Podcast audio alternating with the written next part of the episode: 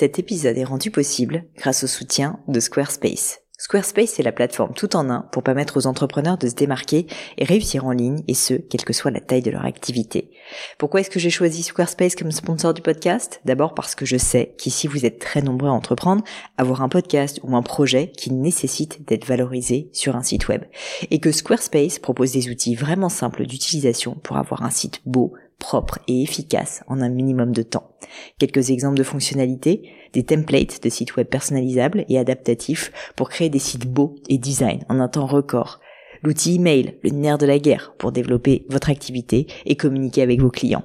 Ou encore leur outil SEO intégré pour émerger sur Google sans être un pro du métier. Alors si vous voulez donner à votre business toutes les chances de se développer, je ne peux que vous recommander d'aller sur le site squarespace.com. En plus, Squarespace vous offre moins 10% sur votre première commande de site web ou de domaine avec le code Pauline. N'hésitez pas et rendez-vous sur squarespace.com, code Pauline.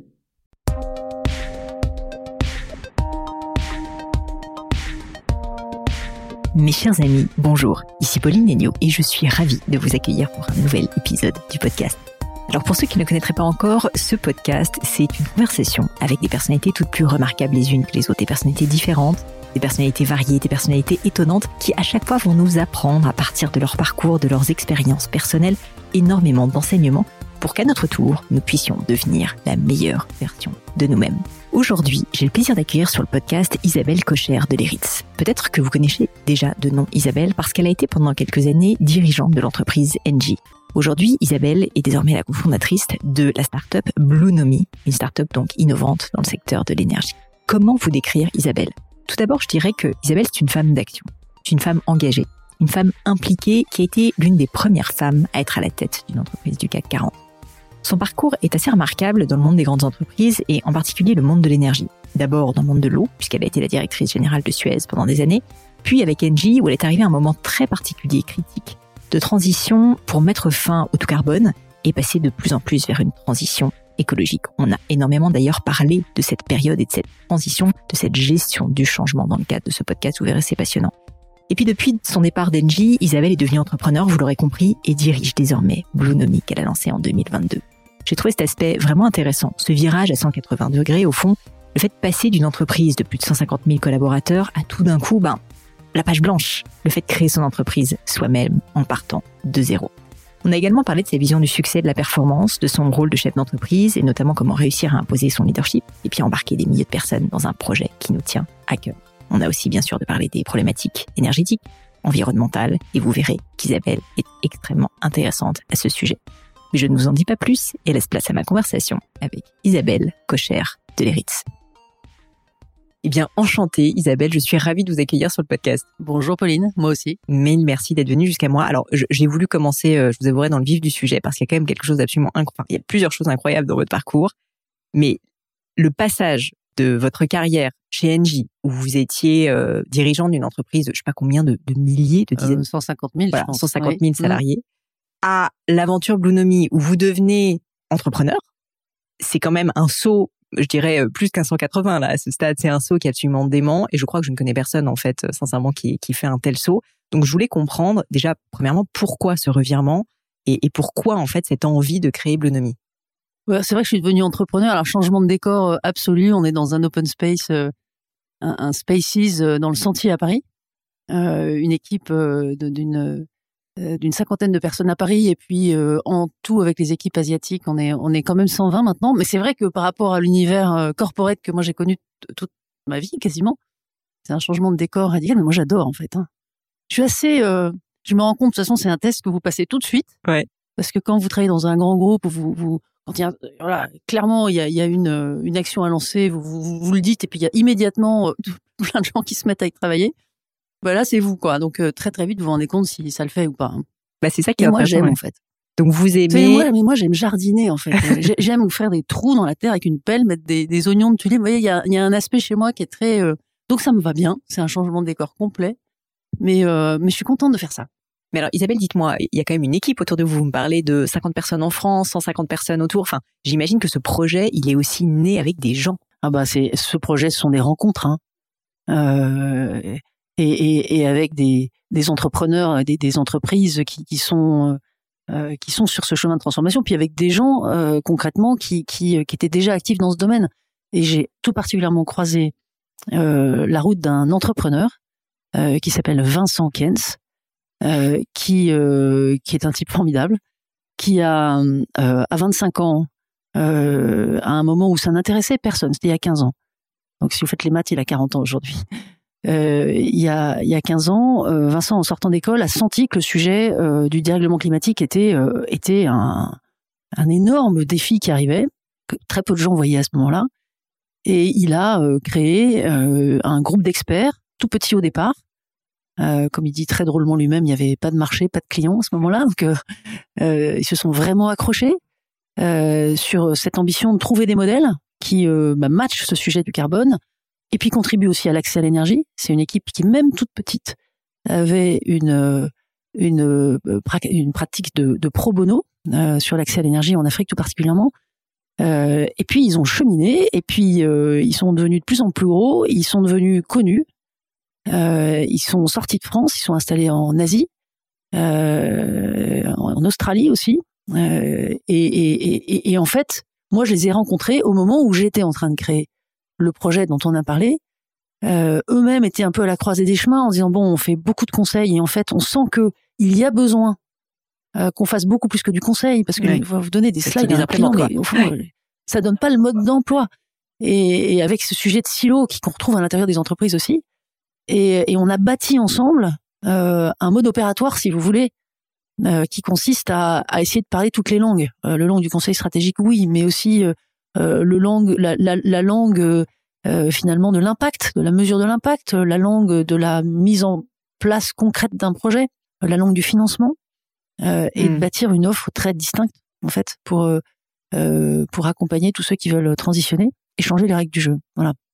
Donc en fait d'un coup, là où je pensais démarrer à 2, puis 3, puis 4, puis 5, en fait Vincent est arrivé avec 80 personnes, parce qu'avec son talent de conviction, il a embarqué tous ses partenaires et toutes ses équipes dans ce projet. Qui explique aussi le chiffre, effectivement, parce que quand vous m'aviez dit 50 personnes, je me dis waouh, c'est impressionnant.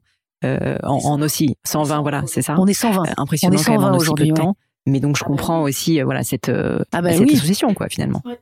Et quels ont été, je sais que c'est encore très récent, hein, parce que là, au moment où on se parle, Blunomy a été créé en 2022, si je me trompe pas. Donc, oui, c'est tout récent. C'est on vient de le lancer, oui. Voilà. Quelles ont été pour vous les choses qui vous ont le plus étonné là dans ce changement en fait de métier, quoi, de devenir entrepreneur, de mettre les mains dedans. Est-ce qu'il y a des choses en fait qui vous ont étonné par rapport à ce que vous aviez anticipé? Non, pas vraiment. Mais en fait, Blunomy, c'est une envie. Hein. C'est pas d'abord l'envie d'être dans une petite entreprise en fait ou de la créer en pratique, mais c'est l'envie de contribuer à quelque chose. En fait, Blunomy, c'est on peut dire c'est un combat contre la fatalité. Blunomy, c'est-à-dire que moi j'ai passé ma vie d'entreprise à essayer de faire évoluer les modèles vraiment, mais depuis toujours en fait. Ce truc-là, ça me tire depuis toujours. Puis dans des métiers, dans l'énergie, dans lesquels on était mais vraiment avant tout le monde, je pense, hein, un peu au pied du mur. J'ai passé du temps après Engie à me dire mais c'est quoi ma meilleure façon de faire fructifier l'expérience que j'ai acquise? Est-ce que c'est de recommencer dans un autre groupe ou bien est-ce que c'est d'essayer de réfléchir à mais qu'est-ce qui fait que quels sont les verrous qu'il faudrait faire sauter, en fait? Je vois plein de gens qui veulent transformer leur modèle dans le domaine de l'industrie, bien au-delà de l'énergie, en fait, hein, dans la finance, un peu partout. Et puis, c'est, si vous voulez, le contraste entre la volonté de le faire, les technologies disponibles, l'argent disponible aussi, on n'a jamais eu autant. Vous mettez ça d'un côté et vous mettez le rythme auquel ça avance de l'autre, il y a quand même il y a une perte au feu qui est incroyable. Et donc, moi, j'ai passé beaucoup de temps à interviewer. En fait, j'ai interviewé, j'ai pas compté, mais des dizaines et des dizaines de dirigeants un peu partout, d'un peu tout secteur, taille d'entreprise, etc., sur le thème, mais qu'est-ce qui vraiment bloque le plus, à ton avis? Alors, ça donnait un kaléidoscope, littéralement, mais quand même avec des points fixes, quoi, des choses qui revenaient tout le temps. 3 verrous. Moi, je suis sortie là en me disant, il y a 3 verrous auxquels, moi, en tant que femme d'entreprise, femme d'action, industrielle, je peux essayer de contribuer à faire sauter, premièrement, les silos. Tout est siloté, en fait. Enfin, je ne sais pas comment c'est dans votre métier, à vous, hein, Pauline, mais en fait, c'est quand même, ça a l'air d'être une chose un peu récurrente, les tuyaux d'orgue dans les organisations. Or, l'économie circulaire décarbonée, ça n'est que de la transversalité. Alors ça, c'est vraiment voilà, point fixe. On pourrait y revenir peut-être, mais avec des exemples. Mais premier verrou, deuxième verrou, c'est en fait très souvent les gens me disent mais l'entreprise que je dirige, elle est jugée sur les paramètres qui sont pas les bons. La façon de mesurer son succès n'est pas la bonne. Vous avez un exemple ? Ah oui, plein. Bah non, mais plein. Un exemple. Quand vous regardez la manière dont l'argent est alloué sur les marchés, la façon dont les investisseurs, les asset managers, il y en a peut-être qui nous écoutent là ce matin, je ne sais pas. C'est pas possible. Allouent finalement les masses d'argent à investir sur les entreprises, parce qu'ils font ça toute la journée. Finalement, ils l'allouent en fonction de critères qui surpondèrent complètement le présent ou le passé d'ailleurs, mais pas du tout le futur. Et vous avez tas d'entrepreneurs qui essayent de faire bouger leur entreprise, qui pour ça commencent par faire un effort parce qu'il n'y a pas de mystère quand même. Quand il faut arrêter une technologie parce qu'elle est polluante et la remplacer par une autre parce qu'elle est moins polluante, voire plus du tout, il y a quand même un petit moment où vous faites l'effort d'investir. Et ça, le futur n'est pas pricé, jamais, ou très peu. Voilà, donc exemple, on pourrait y revenir aussi, parce qu'il y a des travaux et des tas d'idées sur ce sujet qui sont, je trouve, intéressantes et pleines d'espoir. Et puis, le troisième verrou qui revenait tout le temps, c'est, écoutez, oui, il y a plein d'argent, il y a beaucoup de liquidités. Le sujet, c'est que les types d'investissements à faire sont un peu différents de ce dont les acteurs ont l'habitude.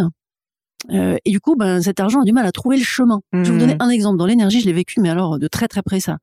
Le monde de l'énergie a, pendant des décennies, construit des grandes centrales.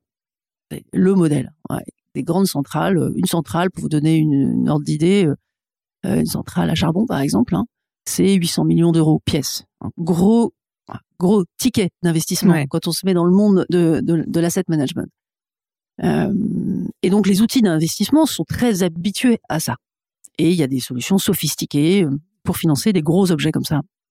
Et des gens qui savent très bien mesurer les risques et qui se concentrent pendant quelques mois à mesurer le risque d'une grande centrale. Bon. Le monde de l'énergie évolue vers, nous on appelait ça les 3D. Hein, c'est un monde qui est décarboné, oui, bien sûr, et qui est aussi décentralisé et digitalisé. C'est-à-dire que pas mal d'infrastructures d'énergie, d'infrastructures même de production d'énergie, sont intégrées au bâtiment. De plus petite taille. Taille, en fait. Hein, un foisonnement de plein de petites choses. Eh bien, et en très grand nombre. Donc, chacune est toute petite, mais il en faut des millions. Ouais. Donc, à la fin, ça fait des tickets énormes, mais sous une forme dont les acteurs n'ont absolument pas l'habitude. Et ça, on tombe aussi là-dessus sur le monde des silos, d'une certaine façon. On retombe aussi sur ce constat que le monde de la finance, il est comme le monde de l'industrie, il est siloté aussi. Ben oui, vous avez des gens qui sont spécialisés dans le financement des très gros actifs. Vous avez des gens qui sont spécialisés dans le financement de ce dont les ménages ont besoin à la maison, alors encore plus petit. Mais alors ce dont je viens de vous parler, ça tombe dans un trou.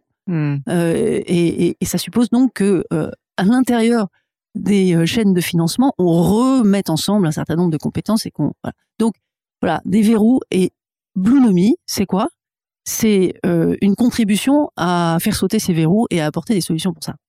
Qui est ambitieux. Ce qui est relativement ambitieux parce que mais non, mais c'est ambitieux pourquoi ? Mais c'est passionnant. Bon, en même temps, c'est ça qui vous fait. Ah oui, bien sûr.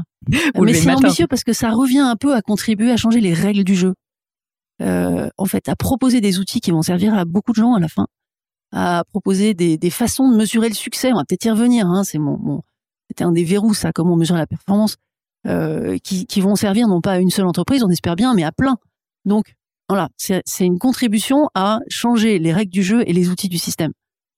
Alors, quand on a un projet avec autant d'ambition, même si vous venez d'Engie et que vous avez une carrière, vous avez quand même côtoyé les grands de ce monde, si je puis dire, je peux imaginer quand même que lancer un projet avec une telle ambition, en fait, on ne sait même pas par où commencer. Alors, vous me dites que vous avez commencé par parler à des entrepreneurs, à des dirigeants qui justement vous ont parlé de ces verrous et donc ça vous a permis vraiment de comprendre quels étaient ces fameux verrous.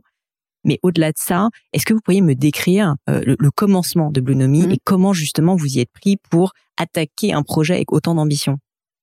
En fait, en commençant à s'attaquer à un problème concret. Puis un deuxième, puis un troisième. En fait, il y a un aspect très piéton dans cette histoire. Il faut démarrer par quelque chose, aller tester vos intuitions auprès d'un entrepreneur en disant, écoute, voilà, si on lançait si on montait quelque chose qui s'appelait pas encore Blunomy, mais c'était l'idée évidemment, est-ce que ça t'aide ou pas? Et donc moi j'ai fait le tour d'entrepreneurs et tout de suite il y en a un qui m'a dit écoute, oui, ça alors, un grand distributeur, un acteur de la grande distribution. Et moi j'ai un cauchemar, c'est le textile. Moi je distribue des tas de textiles dans mes magasins. Je sais très bien que l'impact de la chaîne de production de ce textile est élevé, impact à tout point de vue, de pollution de l'eau, d'émissions de carbone, etc. Un impact social aussi, parce que c'est produit par des entreprises qui sont en fait des fournisseurs de rang 10, 15 parfois, enfin, c'est loin dans la chaîne, mais lui se sent responsable, et à mon avis il a raison, de dire mais je ne peux pas ignorer ce qui se passe à l'amont de ce qu'est ma propre responsabilité directe. Je ne sais pas comment m'y prendre parce qu'en fait, d'abord, ça suppose qu'on revoie complètement la façon dont nous on est organisé en interne, et puis ça suppose que je mette autour de la table les fournisseurs et qu'on y réfléchisse. Je dis écoute, est-ce que tu veux qu'on essaye ensemble? Et donc on a commencé à dépioter ce sujet sur un projet précis, voilà, qui a potentiellement un impact gigantesque, parce que ce sont des acteurs qui sont mondiaux et qui ont en fait on voit bien le levier qu'ils ont. Imaginez une seconde qu'on passe de cette chaîne d'approvisionnement d'aujourd'hui, qui est complètement linéaire. Donc vous avez des produits qui sont confectionnés très loin dans le monde, qui sont importés à prix très très bas, coût de revient très très bas, c'est quelques euros la pièce, rendus entrepôt en France. Et puis qui sont consommés.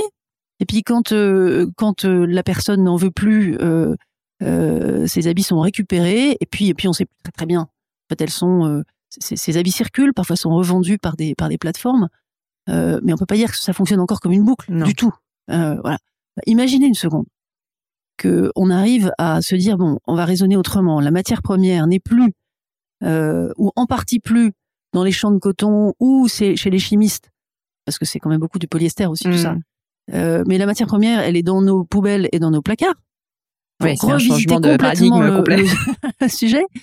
Et du coup, il faut s'imaginer une boucle qui est très différente, qui consiste d'abord à concevoir des produits qui vont durer longtemps, parce que vous, quand vous aurez plus envie de le porter, vous allez le revendre.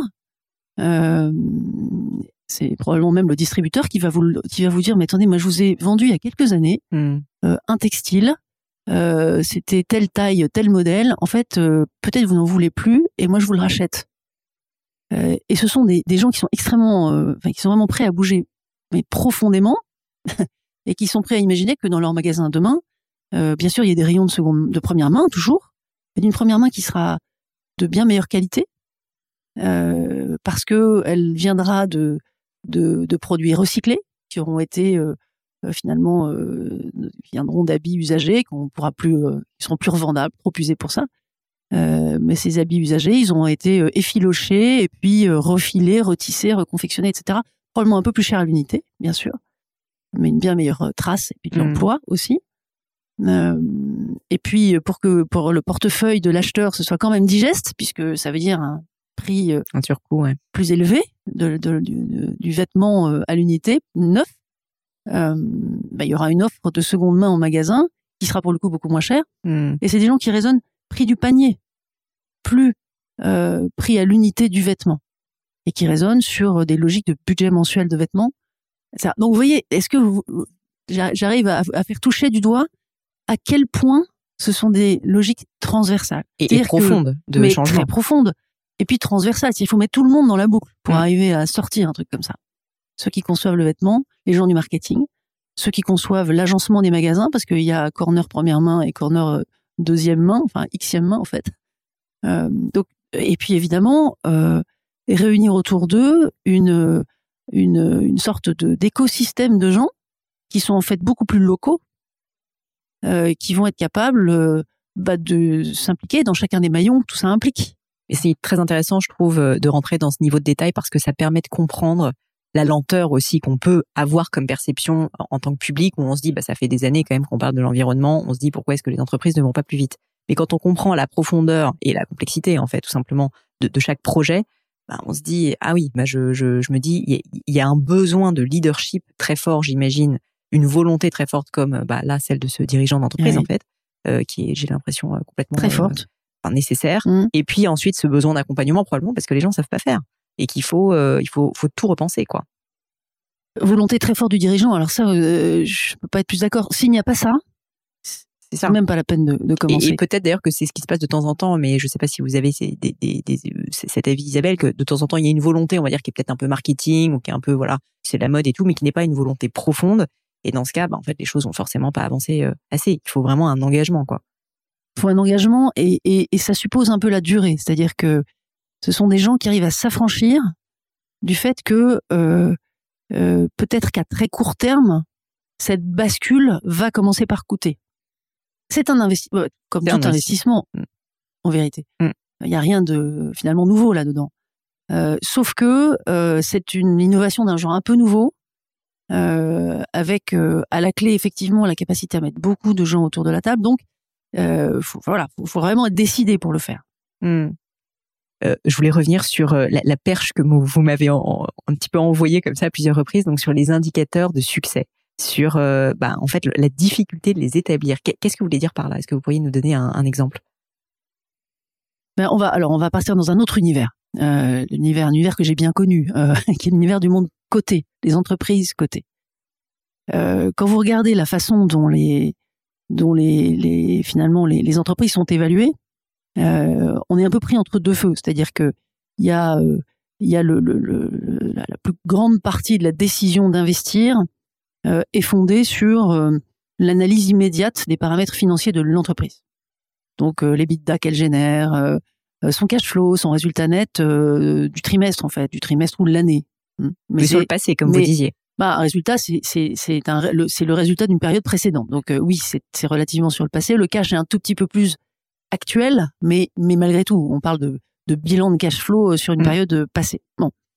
Depuis quelque temps, ça ne vous donne absolument pas d'indication sur mais l'entreprise qu'on a là, qu'on regarde, certes, elle génère du cash, mais est-ce qu'elle va faire partie du futur ? Est-ce que ces métiers ou les technologies qu'elle emploie sont future-proof d'une certaine manière ? Mais en fait, c'est pas lisible, ça. Depuis quelque temps, des éléments complémentaires sont pris en compte de plus en plus. C'est pas encore la majorité des cas. Enfin, ça vient. C'est combien de carbone ? Combien de carbone ? Et donc, vous avez des tonnes de carbone qui sont finalement une sorte de compte de résultat carbone, un peu symétrique du premier. Et on vous dit, cette entreprise, scope 1, 2, 3, je ne sais pas si vous êtes familière avec tout ça, émissions directes à l'intérieur du périmètre légal de l'entreprise, disons.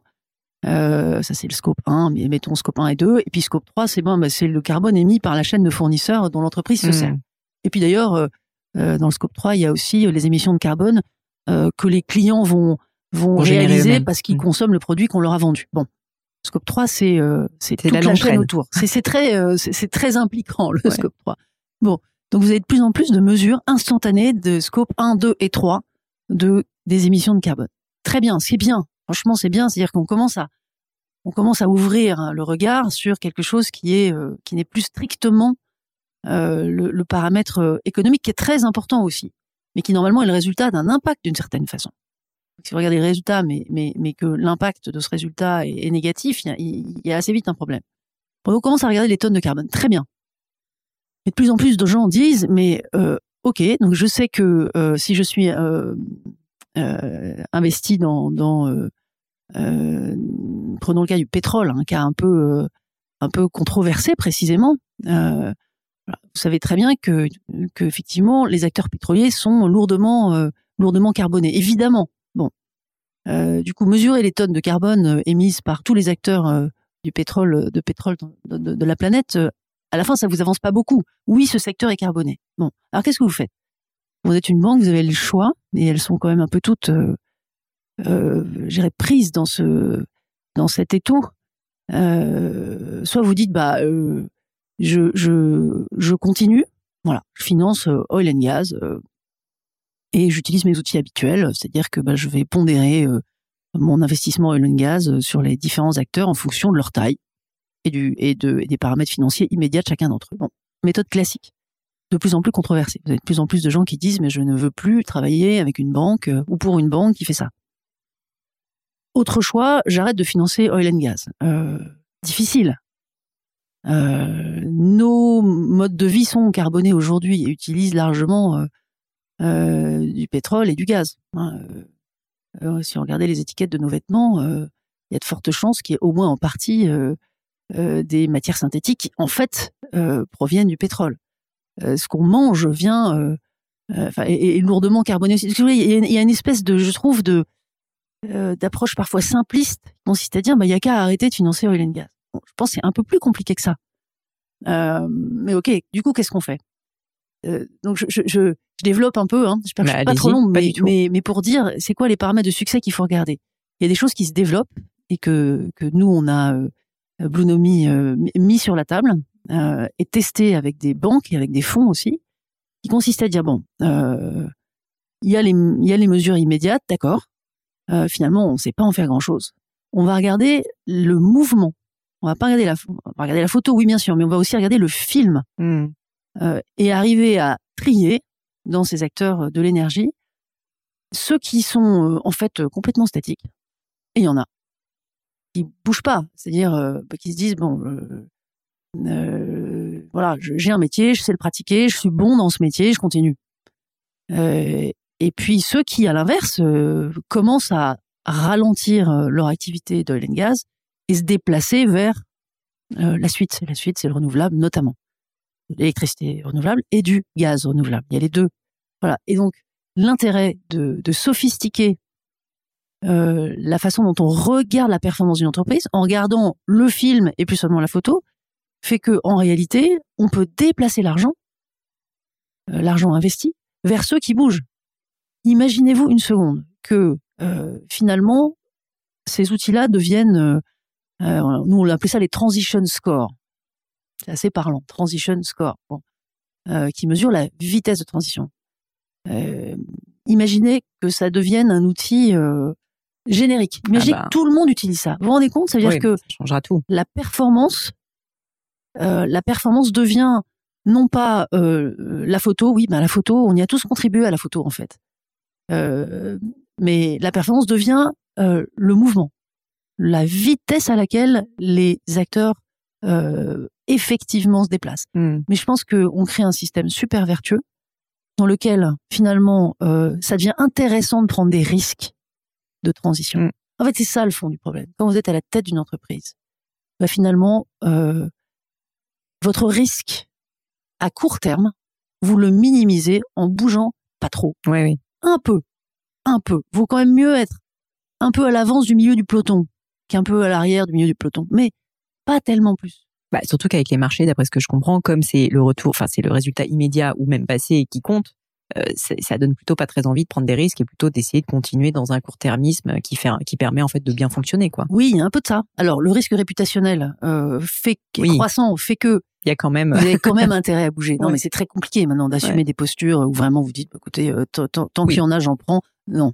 Oui, mais du coup, c'est un peu plus langue de bois, si je puis dire. C'est-à-dire qu'on dit qu'on va bouger, mais bon, comme vous dites, on le fait pas énormément.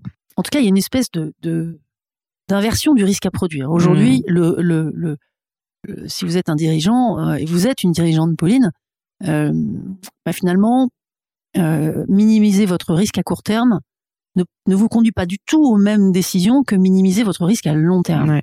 Si vous savez que votre job, c'est de mener une entreprise dans la durée, ce que je pense fondamentalement, mais à ce moment-là, les décisions que vous allez prendre, justement, de changement de technologie, vont pas du tout être les mêmes que si vous savez que vous êtes jugé à 3 ans. Donc, le rêve, c'est que les outils qu'on utilise pour mesurer la performance des entreprises intègrent ça. Mm. Et la vitesse de mouvement, ça c'est un truc qui est quand même... Alors on l'a testé avec un très grand fonds qui investit, qui est l'un des plus grands fonds du monde, qui investit des trilliards littéralement. En disant, écoutez, est-ce qu'on saurait déjà implémenter un transition score comme ça sur des milliers et des milliers de lignes? La réponse est oui. Alors, d'ailleurs, ça se perfectionne continuellement. Donc c'est praticable. Et ça produit quoi? Ça produit une espèce de déplacement de l'argent. Alors c'est le début, mais vers ceux qui bougent.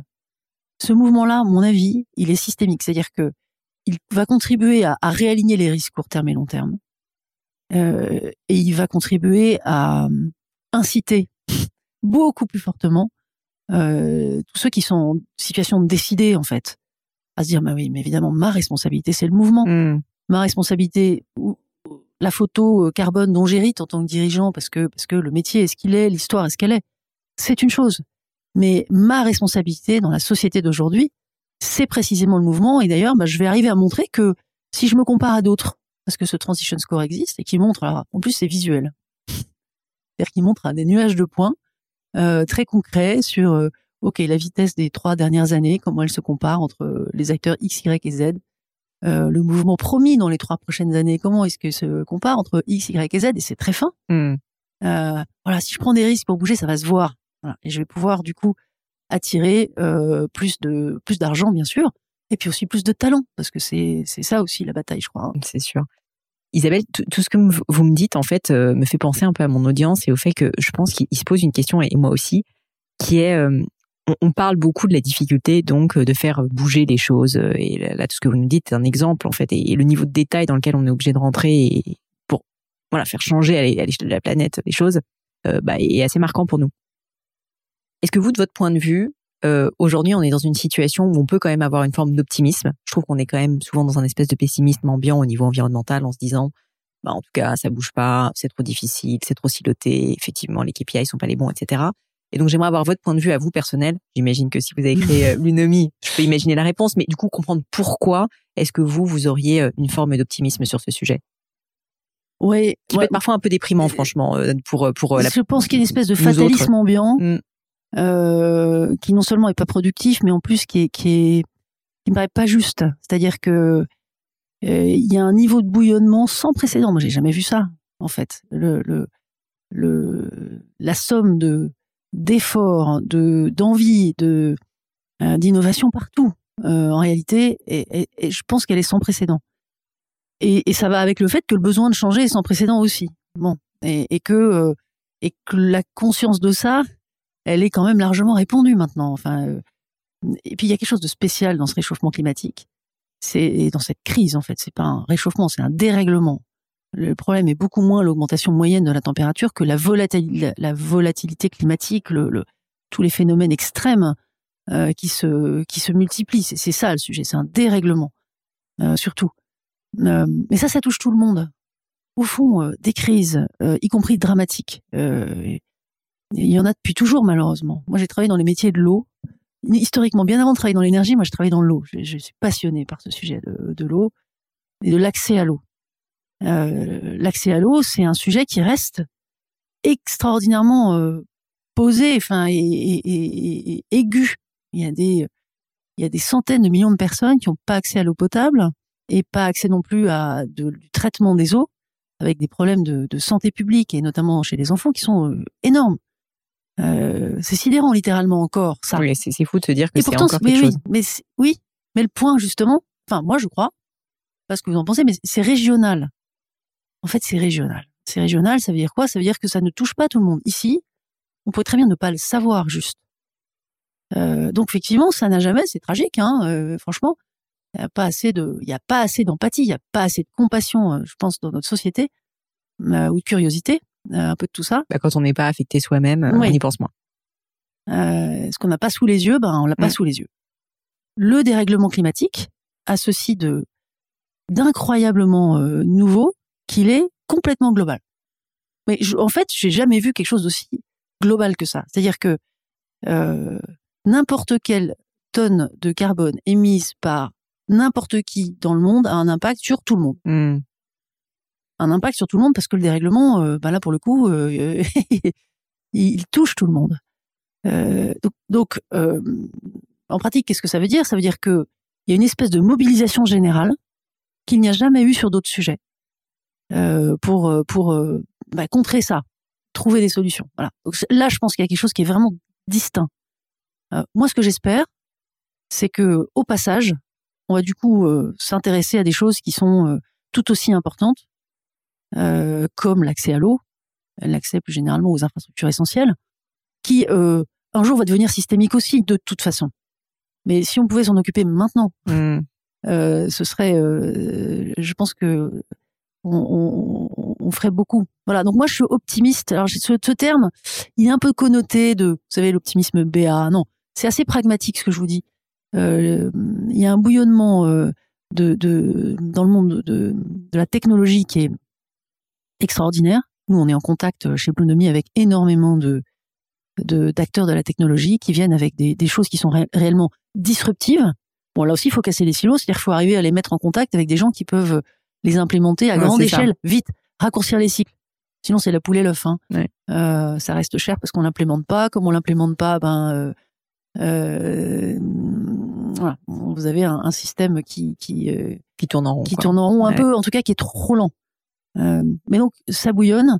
Vous savez, quand on a créé Blunomy, on s'est dit, ce serait quoi notre phrase clé un peu, la baseline dans le jargon de la communication. Et on a choisi The best is yet to come. Et ça répond un peu à ma question. Ouais, le meilleur est devant. Mais moi, ça, je crois vraiment. Ça fait du bien de l'entendre, franchement, Isabelle, parce que je trouve qu'on est dans une période, peut-être dans un pays aussi, où on est un peu dans une situation de fatalisme ambiant au niveau de l'environnement. Et donc, ça veut pas dire qu'il faut rien faire, mais ça veut dire qu'on peut quand même espérer qu'on va s'en sortir. Et je trouve que c'est pas toujours le discours, en tout cas. Le truc, c'est qu'il faut plonger à l'intérieur de la machine pour changer les réglages. Ouais. Les verrous dont on parle, en fait, il faut les faire sauter. La représentation du succès, hein, la façon de mesurer la performance d'entreprise, aujourd'hui, c'est un ressort arrière. Mm. Ça nous ramène tout le temps en arrière. Mais il y a moyen d'en faire un ressort avant. Avec cette histoire de transition score, par exemple. Mm. Donc, c'est là aussi, je pense que il faut avoir l'optimisme actif, quoi. Ça suppose d'aller changer les réglages. Ouais. Sinon, effectivement, on peut tourner en rond longtemps. Hein. Bien sûr. Mm. Alors, ça me fait une belle transition vers le leadership quand vous me parlez d'optimisme actif, parce que je pense que le leadership, c'est aussi pas mal ça. J'ai lu une phrase que je crois vous avez dite ou vous avez écrite, que j'ai trouvée très intéressante, et je serais assez curieuse que vous puissiez élaborer sur cette idée. Vous disiez, je crois, le leader se distingue alors que le manager tient une dimension d'exécution. Le leader est celui qui fait émerger un cap. Et j'aimerais bien comprendre donc dans quel contexte vous avez pu dire ça, et puis donc voilà que vous élaboriez sur cette idée de cap versus, d'une certaine manière, le fait d'exécuter le cap. Oui. On peut peut-être parler de l'énergie.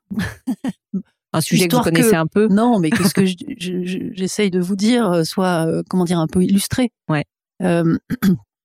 L'énergie est le secteur qui a été le plus directement, en premier, en réalité, impacté par le besoin de transition, évidemment. Hein. Premier secteur émetteur, un peu par construction. Et moi j'ai passé 20 ans dans une entreprise qui s'appelle Engie, presque 20 ans, qui est un acteur magnifique, qui avait pendant des années développé un business model très international en fait, avec une très belle idée à la base, vraiment, qui était de dire on va amener l'énergie là où il n'y en a pas. Donc beaucoup dans les pays émergents. Ce groupe a construit de manière très pionnière énormément d'infrastructures de production d'énergie dans une 60aine de pays. C'était qui est tout à fait atypique. Oui, qui n'est pas quelque chose qu'on sait sur Engie en plus. Non. Et en plus, c'est pas très typique dans le monde de l'énergie. Les acteurs de l'énergie sont rarement très internationaux en fait. Ils ont une histoire ancrée quelque part. Ils ont pour beaucoup été d'anciens acteurs nationaux et puis ils se sont un peu développés autour, mais c'est rarement très conquérant comme modèle. Et donc ce groupe s'est distingué comme ça avec quelque chose qui était très ambitieux et très très bien exécuté, qui consistait précisément à construire ces infrastructures énergétiques au Pérou, en Thaïlande, en Indonésie, enfin dans des pays où il y avait vraiment un besoin. Et avec les technologies de l'époque, c'est-à-dire des centrales à charbon et des centrales à gaz. Et des barrages aussi. Donc dans les années 60-70 ? Non, 90, okay. 2010, voilà, okay. pour englober un peu. Encore. Et ce groupe a mis en œuvre, déployé ces modèles, fait beaucoup de bien, amené de l'énergie dans des régions qui n'en disposaient pas, contribuer à élever le niveau de vie, enfin bon. Mais simplement, il est devenu, un peu par construction avec tout ce que je vous raconte, un très gros émetteur de carbone.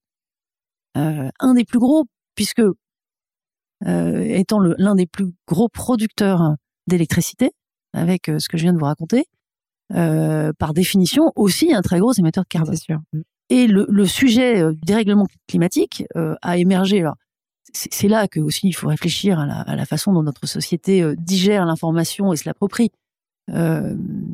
Mais la prise de conscience réellement sur le dérèglement climatique n'est venue que progressivement. Et le jour où elle nous a atteints, quelque part, nous collectivement, entreprises, au fond ça vaut aussi pour tous les autres acteurs, ce que je suis en train de vous raconter là, ça a évidemment posé un problème mais existentiel, question existentielle. Qu'est-ce qu'on fait avec ça ? Bon, et moi, j'ai été finalement dans les instances de direction de cette entreprise, puis à la tête de cette entreprise, pendant toute cette phase-là de, si vous voulez, d'atterrissage, finalement de prise de conscience que ce modèle ne pouvait pas durer, qu'il fallait qu'on change. Et j'ai été concrètement nommée patronne de cette entreprise avec un projet qui était très ambitieux. Et qu'on avait mûri pendant assez longtemps. J'ai eu la chance d'avoir un recouvrement, moi, avec mon prédécesseur, qui a duré 18 mois, et qui m'a permis de peaufiner ça, cette bascule, comment on allait la faire, est-ce qu'on allait, à quelle vitesse, et jusqu'où, quoi. Et là, j'en viens à votre point de exécuter une feuille de route versus faire émerger une feuille de route. Quand on a travaillé sur tout ça, il y avait une intuition fondamentale qu'il fallait aller vers zéro carbone. Ça c'est ce que le dirigeant, si je puis dire, impulse dans le système. Alors d'ailleurs il l'impulse parce que en fait il s'est nourri de plein de choses et de plein de témoignages et de plein d'informations et de plein de gens. C'est pas qu'un jour ça lui tombe dessus, non. Mais si vous êtes dans le métier depuis longtemps et que vous laissez, vous avez les oreilles ouvertes, il y a quand même un moment où, voilà, l'éponge que vous êtes en tant que dirigeant se remplit et vous avez des capacités d'intuition. Enfin, c'est pour moi d'ailleurs une des caractéristiques d'un dirigeant. Il a une intuition sur son métier. Donc vous avez une intuition, d'accord, mais ça fait pas une stratégie en fait. Ça fait que vous pouvez aller voir. Vous pouvez communiquer votre intuition, vous pouvez réunir un consensus autour d'une intuition, mais ça ne fait toujours pas une stratégie. Et la stratégie, là pour le coup, le cap précis, il faut le faire émerger. Vous ne pouvez pas en tant que dirigeant l'inventer tout seul.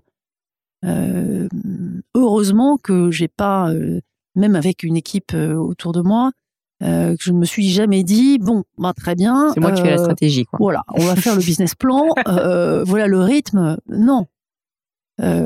Parce que la justesse du mouvement et de son rythme dépend fondamentalement des contextes. Le rythme en Indonésie n'était pas du tout le rythme au Maroc et encore moins le rythme en Amérique du Sud et pas non plus le rythme français.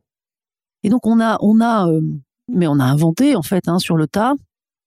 En pratique, pendant ces 18 mois dont j'ai parlé, littéralement un processus. C'était très construit Ça passait par finalement trois tours du monde en pratique. Voilà.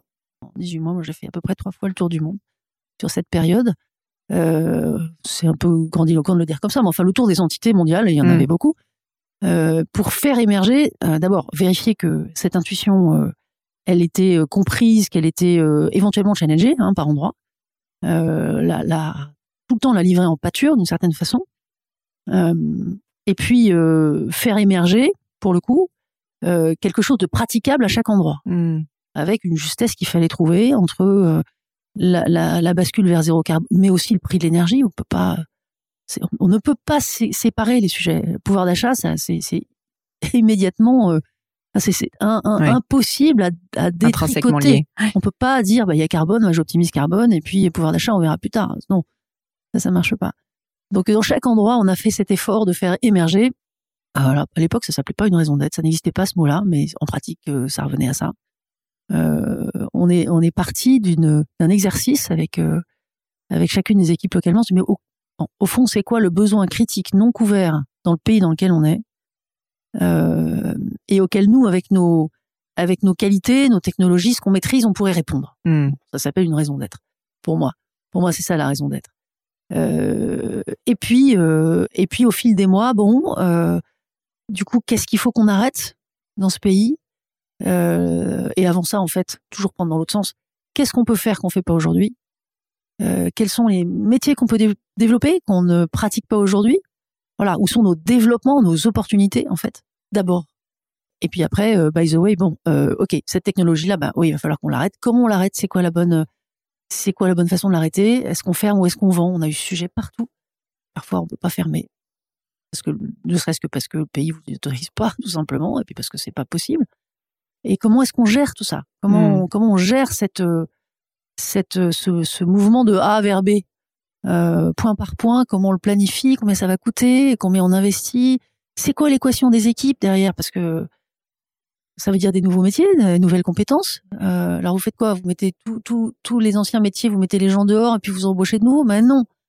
Donc comment vous organisez ça? Voilà. Donc on a mis 18 mois, on a sorti quelque chose qui était assez était précis. Qui est au fil des itérations devenu exécutable à chaque endroit. On a fait de tout ça un projet, mais vous voyez ce que je veux dire? C'était pas du tout. Il y a des sachants quelque part qui vous disent on va faire comme ça et puis tout le monde embraye. Ça marche pas. Non, mais c'est ça que je voulais rebondir sur tout ce que vous me disiez. En fait, il y a plusieurs points que je trouve, vraiment qui me sautent aux yeux comme étant très intéressants en tout cas pour moi en tant qu'entrepreneur à ma petite échelle.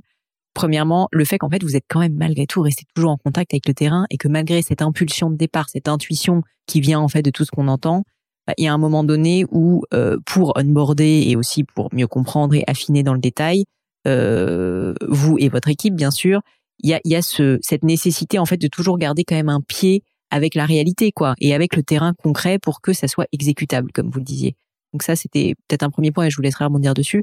Et puis le deuxième aussi, c'est faire un plan qui soit exécutable pour aussi faire en sorte que l'équipe au global, donc les fameuses 100 000, 150 000 personnes de chez Engie, s'emparent eux-mêmes de cette raison d'être. Et ça, j'aimerais bien qu'on le développe parce que je peux imaginer que dans une entreprise comme celle-ci, qui est une très grosse, c'est le gros paquebot quand même, réussir à faire changer comme ça l'état d'esprit, la volonté, ça doit pas être évident quand ça part du haut, en fait, de vraiment faire en sorte que les équipes s'en emparent. Oui, c'est vrai. Alors, nous, on a fait quelque chose qui, je pense, a aidé et qui a valu tous les speeches de qui vous voulez pour provoquer une forme de non pas directement d'adhésion, mais en tout cas de réveil. On a demandé à chaque collaborateur d'aller rencontrer au moins 2 personnes à l'extérieur de l'entreprise, qui voulait. Dire mais bon, comment est-ce que vous voyez les métiers de l'énergie, qu'est-ce que vous attendez, etc. Et ça aide beaucoup, c'est-à-dire qu'une espèce de reconnexion à la réalité, c'est un peu sévère de le dire comme ça, les gens ne sont pas déconnectés de la réalité, mais quand même, vous êtes dans une entreprise, vous êtes convaincu que vous faites quelque chose de bien, et en plus c'est vrai. Mais parce que vous le voyez de l'intérieur, donc vous n'avez pas forcément la perception. Oui. Puis au fond, chez les énergéticiens, les seigneurs, c'était les gens du charbon. Ça peut vous paraître surprenant parce que la technologie du charbon, de loin, c'est un truc qui est sale, qui est un peu grossier, pas du tout. c'est la technologie la plus sophistiquée, après le nucléaire quand même. Mais c'est très complexe. D'accord. La capacité à maîtriser le processus, en faire des usines extrêmement efficaces et jusqu'au dernier pourcent, qui fait qu'à la fin, effectivement, elle est rentable. C'est très complexe. Une centrale à charbon, quand vous la bâtissez, d'abord vous mettez des années, et ensuite il faut 18 mois pour la régler. D'accord. Pour vous dire. Donc, vous voyez, quand vous êtes quelqu'un qui a fait toute sa carrière là-dedans, qui est devenu très très bon dans son métier, qui est fier de ça, tout d'un coup, des règlements climatiques, il faut arrêter. Il y a un aspect qui n'est pas d'ordre viscéral, quoi. Je veux dire, mais bien sûr, existentiel en fait aussi. Et donc c'est ça qu'il faut faire atterrir. Et dans le fait de faire atterrir, il y a le dialogue avec l'extérieur, il y a les règles du jeu. Dans ces 18 mois dont je parle, on a aussi beaucoup discuté en interne dans le contexte du dialogue syndical, mais pas seulement. C'est quoi les droits et devoirs en fait, de part et d'autre, les dirigeants, les collaborateurs, tout le monde. Et puis moi, j'ai pris le parti de la vérité, c'est-à-dire que j'ai dit assez clairement tout de suite. Il y a des postes qu'on va arrêter, il y a des métiers qu'on va arrêter, donc je vais pas vous mentir, il y a évidemment des jobs qui vont disparaître. Voilà. Puis il y a aussi plein de jobs qu'on va créer, parce que cette transition, c'est bien plus un appel d'air qu'en fait une contrainte. Oui, bien sûr que c'est une contrainte, mais les besoins sont en fait dans le monde de l'énergie, bah regardez, gigantesques. Donc règle du jeu, et la règle du jeu à laquelle on est arrivé dans le cadre, dans le dialogue syndical qu'on a eu sur toute cette période-là, c'était de dire toute personne qui est mobile, c'était exigeant quand même, mobile, donc soit géographiquement, soit du point de vue du métier, toute personne qui est mobile a sa place. Voilà. Donc engagement réciproque, chacun se rend le plus près possible à la mobilité de métier et quand il faut géographique. Et à l'inverse, pour tous ceux qui sont prêts à la mobilité, il y a un engagement que personne n'est sur le carreau, si je peux le dire comme ça. Ouais. Avec à la clé d'ailleurs énormément d'efforts de formation. Ils ont vu quand même, et c'est peut-être ça aussi qui a contribué au fait que vous avez réussi à faire bouger les choses et faire accepter, atterrir, comme vous disiez. Ils ont vu en fait qu'il y avait une main tendue, quoi, d'une certaine manière, c'est-à-dire au-delà d'une main tendue, qu'il y avait déjà de la transparence et puis une conscience en fait que c'était qu'il y avait un échange, quoi. Je dirais qu'on n'était pas complètement top-down, qu'on essayait vraiment de faire un effort. Oui, et puis il n'y avait pas de triche en fait, c'est-à-dire que je pense que ce contexte où les choses ont été mises sur la table, sans tourner autour du pot, sans faire semblant que, sans cynisme. Je pense que ça a beaucoup joué ça. Et à la fois le fait de mesurer que, oui, effectivement, le monde change et en fait, on peut faire énormément de choses. On avait beaucoup travaillé aussi là-dessus, sur nos racines, ce qu'on était vraiment, les capacités particulières qu'on avait. Vous savez, c'est les racines et les ailes en fait. Si vous avez les ailes mais pas les racines et que finalement, la conscience de ce qui, c'est pas seulement une question de technologie maîtrisée, mais le constat de tout ce que l'organisation et les équipes ont réussi à faire dans le passé, avec des choses extraordinaires. Donc c'est le moment de convoquer tout ça aussi. Voilà, ça a besoin de changer, oui, mais aussi des racines très fortes. Une fierté très forte qu'on a beaucoup fait sortir, exprimer quoi, pas sortir au sens envoyé ailleurs, mais au contraire, elle a eu sa place. Des règles du jeu claires, un plan qui était assez explicite. Voilà, ça l'a fait quoi. Il y a eu une partie de manivelle pas facile avec les actionnaires, parce que, pas facile, qui a pris autant de temps finalement presque que le dialogue avec l'interne, parce que vous avez aussi là des parties prenantes sur lesquelles vous pouvez pas avancer et qui vont vers une incertitude, quoi, d'une certaine manière. Qui vont vers une incertitude et en fait on s'est engagé, mais en vérité comme tout groupe qui transitionne dans ce que parfois on a appelé la vallée de transformation, c'est-à-dire on peut parler de cuvette, mais c'est un peu moins romantique. Mais en pratique, c'est quand même ça.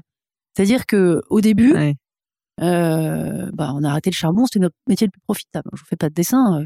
on a évidemment perdu des contributions en résultat et en cash. Et reventiler dans le même temps tout ça vers en pratique de la production d'énergie renouvelable, en pratique de l'efficacité énergétique. Enfin, le temps que ça sorte de terre, il faut quand même 18 mois, 2 ans, 3 ans par moment. Voilà. Donc, vous faites un business plan et vous l'assumez, vous le mettez sur la table qui est comme ça.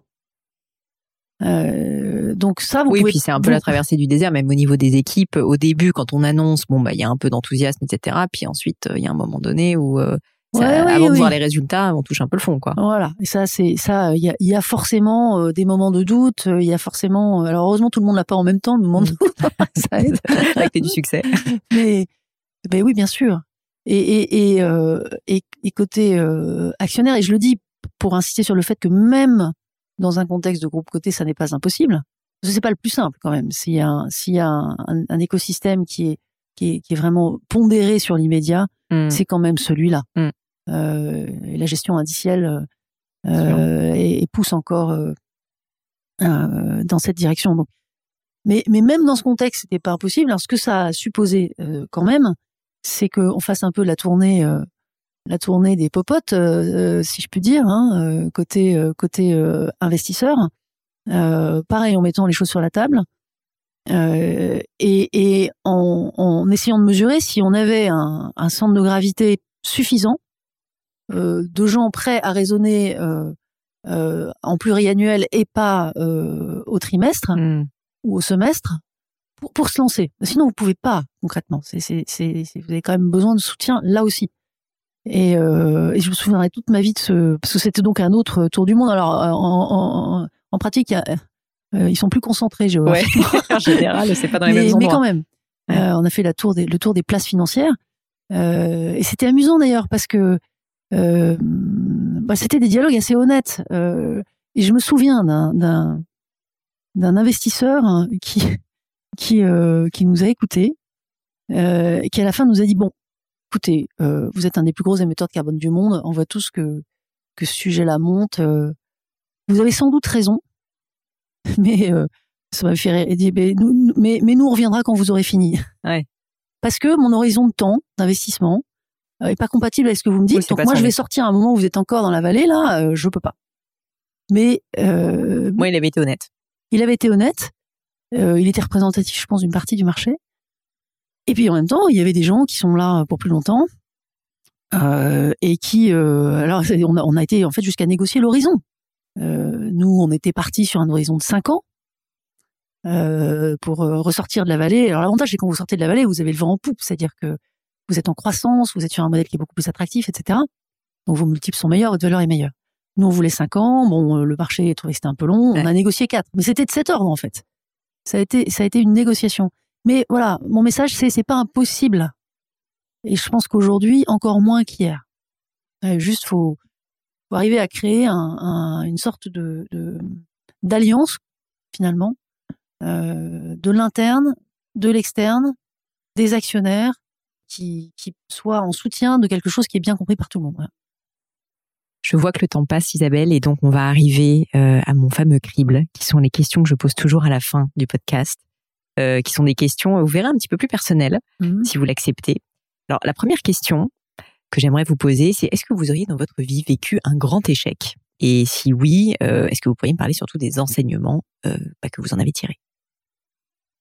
Ah bah oui, un grand échec, là, moi j'ai pas réussi à convaincre. Après ce que je vous raconte, et qui a bien fonctionné, c'est-à-dire qu'on a délivré sur ces fameux 4 ans là dont je viens de parler, un très beau résultat. On a fait 50% de réduction de d'émissions de carbone et 50% de création de valeur pour l'actionnaire. Donc je veux dire, quelque part démontrer que c'est pas incompatible et qu'on peut le faire. Mais pour moi c'était juste une étape parce que je pense que le charbon était évidemment le premier sur la liste, mais que le gaz c'est next on line. Et donc moi je suis venu avec un projet, je dis écoutez voilà, on s'est démontré qu'on savait le faire, on recommence. C'est une course d'étape, on commence, pas réussi à convaincre. Je pense que, ça peut paraître bizarre, mais on allait mieux. C'est-à-dire que, au passage, on avait beaucoup désendetté le groupe, il était reparti en croissance alors qu'il était, quand on s'est lancé là-dedans, en décroissance assez forte. Un peu, c'était logique au fond, parce qu'on n'était plus dans le modèle qui commençait à poindre. Et bon, bah voilà, vous êtes en croissance, vous avez fait une grosse partie du job, finalement un peu en avance par rapport aux autres. Vous n'avez pas besoin de vous remettre en cause, quoi. Non, la tentation, ça a été de dire pourquoi. Voilà. Et là, moi, j'ai buté. C'est-à-dire que j'ai pas réussi à faire toucher du doigt qu'en fait, c'était évidemment enthousiasmant, mais c'était aussi l'intérêt à long terme du groupe de se lancer dans cette deuxième étape. Ouais. Voilà, de cet échec, je fais quelque chose. C'est-à-dire que j'en ai déduit que précisément, pour des gens qui avaient moins envie, en plus, changement de conseil d'administration, changement de contexte, etc., vraiment un niveau d'envie qui n'était pas le même. Faut créer un contexte dans lequel même ceux qui ont moins envie n'ont pas le choix, quoi. Sont encouragés en tout cas à le faire. Voilà, donc on revient à comment on change les réglages là de la machine à l'intérieur. Oui, un peu comme des mécanos. Ouais, et puis au final, comme souvent, ces échecs, j'imagine extrêmement durs sur le coup, sont aussi une opportunité derrière de créer autre chose. Et là, en l'occurrence, qui a été l'opportunité de créer Blunomy, parce que vous n'auriez certainement jamais fait ça. Et probablement que si on réussit à faire ce que j'ai essayé de vous dire tout à l'heure, je pense qu'on peut avoir un très gros impact. Parce que justement, pour le coup, si on fait voler les règles du jeu, on voit que ça change la donne pour tout le monde et pas seulement pour un acteur. Voilà, c'est le but. Est-ce qu'il y a un conseil qu'on vous a donné qui vous a particulièrement marqué ? En gros, la question, c'est quel est le meilleur conseil qu'on vous ait donné ? Entoure-toi bien. À titre personnel et professionnel ? Oui. En fait, un patron est quelqu'un qui s'entoure de gens qui sont plus forts que lui. Voilà. Ça, moi, quelqu'un m'a dit ça, heureusement, très tôt dans mon parcours. Et ça m'est resté dans l'oreille tout le temps.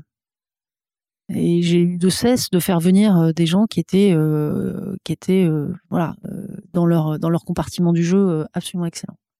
Une maxime, une citation, des mots de sagesse qui comptent pour vous. Et il y en a une que j'aime beaucoup qui dit « Soyez vous-même ». Les autres sont déjà pris. Je pense que c'est Oscar Wilde qui a dit ça. Moi, ça me parle. Je vous remercie. Dernière question pour vous, Isabelle. Un livre ou des livres qui vous ont particulièrement marqué, qui vous ont fait changer, évoluer et que vous pourriez partager avec nous. Bon, moi, je lis beaucoup de livres, mais je saisis l'occasion là pour parler d'un bouquin qui est très particulier pour moi et que Marc, mon mari, a écrit juste avant de nous quitter. Il y a un peu plus d'un an de ça maintenant, qui est un livre qui s'appelle « Sans carte ni boussole, il est urgent de diriger autrement ». Vous voyez, on est dans le thème. On est dans le thème de tout à l'heure. Et au-delà du bagage émotionnel, évidemment, que j'ai forcément quand je vous dis ça, c'est un livre qui est magnifique et qui est au fond centré sur les problématiques dont implicitement on discute depuis tout à l'heure.